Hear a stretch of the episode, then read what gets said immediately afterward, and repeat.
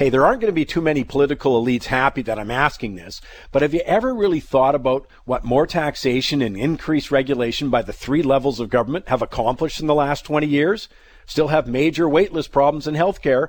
Quality of education isn't higher. Public sector pensions still have huge funding shortfalls.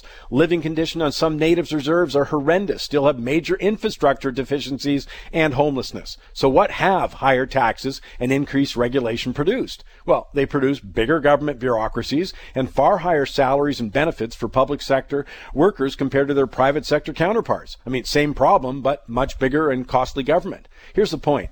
Solutions for the rising cost of living, our slow economy, affordable housing, pension shortfalls, or unemployment have never in history been found in higher taxes and more regulation. Never. And when it comes to the Canadians' number one concern, rising cost of living, I think most people fail to grasp that tax, regulation, and the 18,000 tariffs on imported goods are the problem. Quick example, we complain about high gas prices, while various taxes add about 40 cents a litre to the price of gasoline. Higher the price, higher the taxes. Milk, egg, and poultry marketing boards add about $300 per year to the average family's food bill. The constant increases in property taxes result in higher rents. We complain about the rising cost of housing, yet don't seem to get that the three levels of government add tens of thousands of dollars to the price of new entry-level condos or houses.